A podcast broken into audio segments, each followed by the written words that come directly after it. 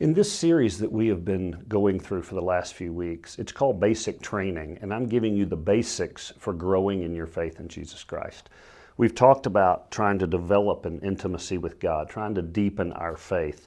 In the last few videos, I've given you some practical tools of putting on and, and putting off and how you do those things. Well, now I'm going to introduce you to the tools that God gives us to be able to do all that. So, everything I've talked about is a process, and now I'm going to introduce you to the tools. And the primary tools are the Word of God and prayer. And I know these are basic, and these next few videos I'm going to give you, you may think are very basic, but they are so important because I'm going to teach you how to use the tools so that you can put off your old life, put on your new life, grow closer to God, grow in your faith, all the things we've been talking about over the last few weeks. So today I want to begin uh, and we're going to spend probably three or four weeks talking about the Word of God and how to use the Word of God. So today I'm going to begin by probably the most famous passage of Scripture regarding the Word of God, and that's 2 Timothy chapter 3, verses 16 and 17. Here's what Paul says. He says, All Scripture, the Bible, all Scripture is God breathed, and it is useful for teaching, rebuking, correcting, and training in righteousness so that the man of God, the person of God, we as followers of God, may be thoroughly equipped, thoroughly equipped for every good work, or thoroughly equipped to live out our lives. So uh, uh, imagine your life as a journey. And the guidebook for your journey to have a successful journey is the Bible. That's, that's what it's for. And he says the purpose of the Bible is it's going to thoroughly equip us to live life. So if you're struggling with how to live life, all you need to do is go to the Word, and the Word is going to thoroughly equip you for how to live life. I want to focus on a couple of phrases here uh, as, as we get started. The first one is this phrase, God breathed. all Scripture is God breathed. Do you remember when God created uh, human beings in Genesis and, and they were made out of the earth, and then it says that God breathed into them life? And what happened is out of these dead bodies, these, these bones, they suddenly became alive. Well, that's exactly what God does through the Word of God. Yes, the Word of God are words on a piece of paper, but He breathes into those words His Holy Spirit and He brings them off the page to life in us. And so when I'm reading the Bible, I'm not just reading words on the page. In fact, I contend that the Bible's reading me. When I read, the, the words are coming off the page. God is reading me, and, and, the, and the Spirit of God is bringing those words to life and feeding my soul so that I can be thoroughly equipped to live this life. God breathed. I want you to think about uh, if you've read the Bible a lot. You can read a scripture 50 times over 10 years, and every time you read it, you'll get something a little bit out of it. it, it it's like it, it, God takes it and applies it to your situation today that was differently from the way He applied it six months ago or a year ago. And people who are students of the Word, that's why they, they keep picking up the Bible and reading the same passages over and over again because it's alive and it's breathing and it's active and it comes off the page and it reads your life and it reads your context. And then from there, it comes into you and begins to change you and gives you everything you need to be thoroughly equipped to live life the way God designed you to live life. That's what the Word does. It's a supernatural document. Second thing I want you to notice out of this scripture is he says it's useful for teaching, rebuking, correcting, and training. And that is what then thoroughly equips us to live life. So I want you to think about these words teaching, training, and then correcting, rebuking. And let's, let's use the analogy of, um, let's say, a baseball player. Okay, so a baseball player, the first thing he does is he has to be taught the sport. There's just some head knowledge that he needs to learn. He needs to learn the rules, he needs to learn about how to run the bases. He needs to learn how you score a run, the three outs. You learn about pitching, you learn about hitting, you learn about fielding. There's just some learning you have to do that goes up into your head. You just have to be taught. But then from being taught, you have to be trained. There's a huge difference in baseball between being taught the sport and then training to play it. You're lifting weights, you're, you're eating right, and then you're out there catching fly balls for hours at a time and, and fielding grounders for hour at a time. and, and, and uh, throwing to first base over and over again, and, and swinging the bat, and, and learning the techniques, the proper techniques for swinging the bat. And you're doing all that. There's the teaching of how to swing the bat and how to feel the grounder and how to catch the pop fly. And then there's the training where you do it over and over and over again till you become good at that sport. Well, when you're on a team and you have a coach, then what the coach does is he's watching you as you're learning, he's teaching, as you're training. Sometimes he has to correct you. Sometimes, even in the major leagues, you know, the batting coaches will meet with these guys and go, you, you, know what? You've got your elbow a little too high. You've got a little bit too low. You need to you need to move the bat up here. He's working with each guy within his swing to get that bat where it needs to be. Baseball is about constant correction of technique, of, of eye hand coordination, of all the things they need to do to play the sport well. There's this correcting that goes on. And then every once in a while, and you hear about it on the news sometimes in the major leagues, uh, one of these guys will just get an attitude. And the coach is trying to correct him, but he doesn't want to be corrected, and so he responds in rebellion. And you know what comes? The coach has to rebuke him, has to set him straight, say, Look, you're on our team. We're going to do this our way. And sometimes you even see athletes and coaches, and they end up parting ways, and the athlete either gets out of the majors or goes to another uh, team. Why? Because he can't live within the system, and he is he doesn't take rebuke very well. And so it's interesting that those four words apply to sports. It also applies to business. Think about a business model. Have a lot of friends who are realtors.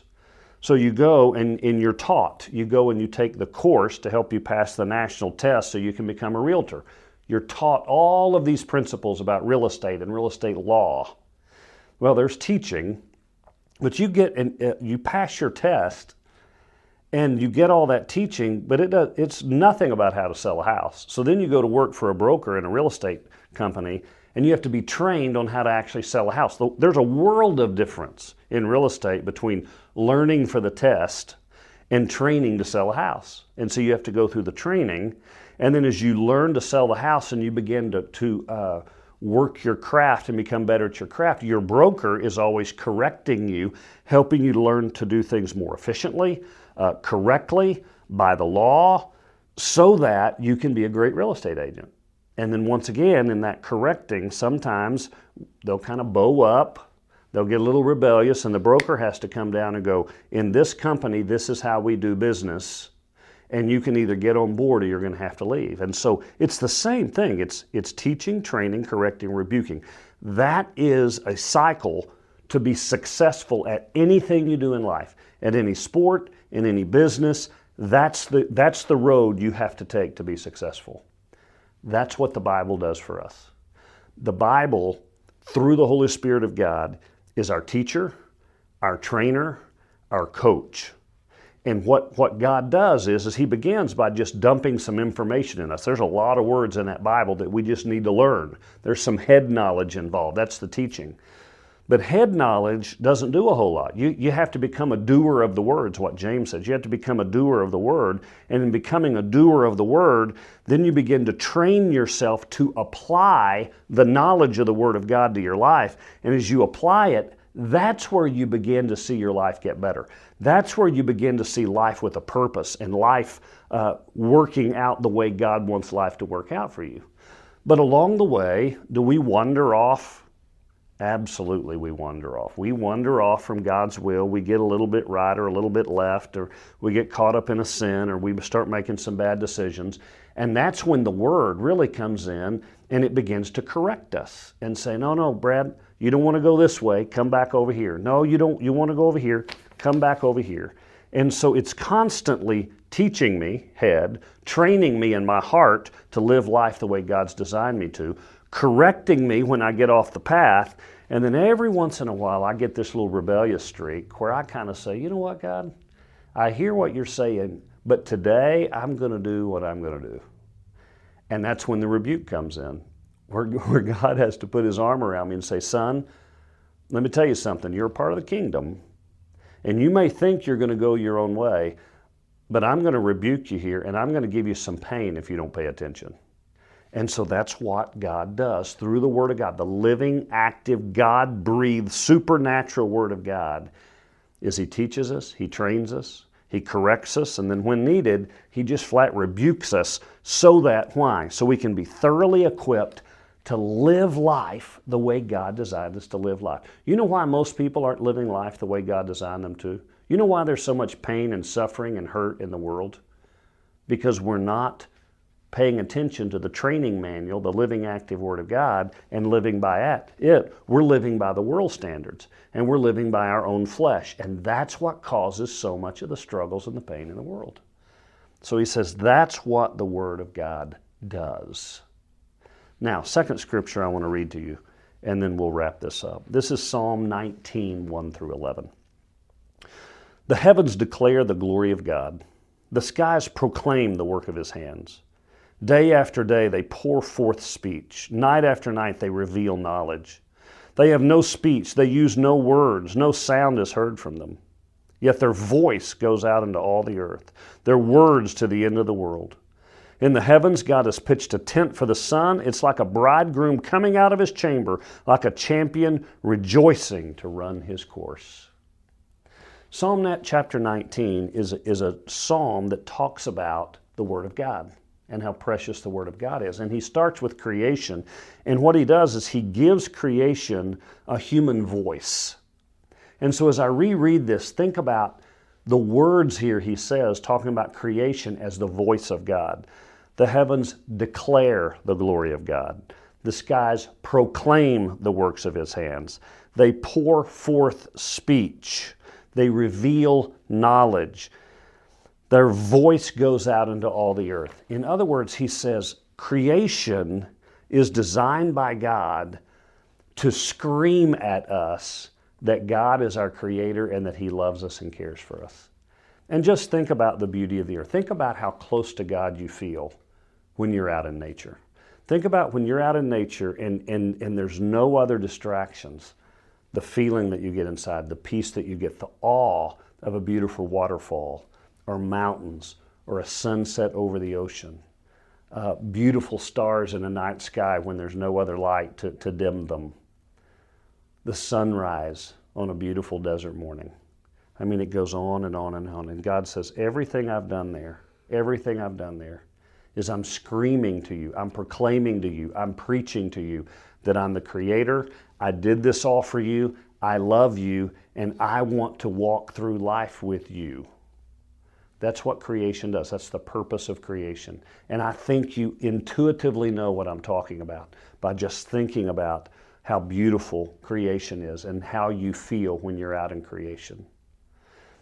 Then from there, he transitions and begins to talk about then the uh, verbal Word of God, the actual Word of God. So, so that was general revelation, the general revelation of God, not through His Word, but through creation. Now he's going to talk about specific revelation of the Word, the living, active, powerful Word of God. And listen to what the psalmist says The law of the Lord is perfect. Listen to these words it's perfect. Remember, this is the manual that's going to thoroughly equip us to do what? Live life. How we're supposed to live life, like we were created to live life. The law of the Lord is perfect it refreshes the soul. I can't tell you how many times I've been discouraged, how many times I've been worried. And I go to the Word of God and I read it, and it refreshes my soul. It revives my spirit. It gives me perspective. I quit worrying and put my trust back in the Lord. The Word of the Lord is perfect. The statutes of the Lord are trustworthy, making wise the simple. Oh, I love that word trustworthy because right now we're living in a culture where I don't trust any media. I got to tell you, I don't trust any media. When I get on Facebook, I don't trust anything that's on Facebook. And then I go and I listen to the news or watch the news or read the newspaper or read an article online. I don't trust that either. When I hear something, I am so cynical now that I, I just don't know that I can believe anything. They're just not trustworthy. They've lied to me so many times and pushed so many agendas that they're just not trustworthy for me to listen to. I don't give them my attention. But the Word of God has never been wrong. The Word of God has never failed me yet. And so, you know what? It's trustworthy. When I pick up that Bible and I begin to read, It's trustworthy. What it says, I know is true. You know why? Because it's from the voice of God Himself telling me and equipping me to live life the way I'm supposed to live life. It's completely trustworthy as the manual for how to live life the way you're supposed to live life. Then he continues on The precepts of the Lord are right, giving joy to the heart. They're not wrong, they're right, they're correct. They are correct. He says, The commands of the Lord are radiant, giving light to the eyes. It's like, it's like being in a dark room, and when you open up the Word and read it, it's like turning on the light bulb. And all of a sudden, you see everything in life clearly. Have you ever been confused about life? Confused about culture? Confused about where you're going? Confused about your job? Confused about relationships? You know what the Word of God does? It turns on the light so you can see everything clearly. That's what the Word does. That's why you need to be in it every day. It keeps you from getting confused. It helps you when you do get confused. God's communicating to you to thoroughly equip you to live life the way you're supposed to live life. So get in the Word and turn on the light. It will help you with direction on where to take your life. That's what the purpose of the Bible is. He continues on. He says, The fear of the Lord is pure, enduring forever. The decrees of the Lord are firm, and all of them are righteous. They are more precious than gold, than much pure gold. They are sweeter than honey, than honey from the honeycomb. He, he gives two illustrations now, two word pictures to describe how precious the Bible is, how wonderful the words of God are. First of all is gold. He says more precious than gold in every culture throughout history, the most precious commodity in that culture is gold. Wouldn't you like to own about three pounds of gold right now? It is a precious commodity. It's somewhere around, I don't know, $1,800, $2,000 an ounce right now. It's expensive. It is precious. He said, as precious as gold is, the Bible is more precious because gold might can give you some value in this life, but the Word of God gives you value for this life and the next life. It's the most precious thing you have in your possession is the Word of God because it's words from the Creator itself coming off the page to tell you how to live your life. And then he says it's sweeter than honey from the honeycomb. In those days, that was about the sweetest thing you had was honey. And he's saying, think about the sweetest, most decadent thing you can eat. Do you love chocolate? Do you love ice cream? Do you like a good fruit pie? Do you, do you like soda? What is it that's really sweet that you love? I, I love to drink Dr. Pepper. Man, the first thing in the morning, I get a Dr. Pepper and I love it. Just love it. I love ice cream. I love those sweet things. He said the Word of God is sweeter than your favorite sweet thing you can put in your mouth. It's sweeter than that because that ice cream that I eat that I love so much, well, I eat it and I taste it and it's gone. But the Word of God, when I feast on it and taste it, it's sweet forever. It's just sweet. He said it's more precious than gold and it's sweeter than the best dessert you've ever had. And then he finishes by saying this By them, the words of the Lord, your servant is warned about what happens if you don't live life according to God's will and in keeping them there is great reward. Don't miss that. The Word of God is active, it is alive, it is God breathed, and it is our great reward. And when I live by it, I'm thoroughly equipped to live life the way God designed me to live it. And I find contentment and joy and purpose and meaning all the things in life that we're looking for is found right there in the Word of God. So that's our introduction into this tool. Uh, next, next video, uh, we're going to talk about how it functions in our lives. Uh, but I, today, I just wanted to give you, uh, I wanted to whet your appetite for how sweet and precious and powerful the Word of God is for your life. Let's pray.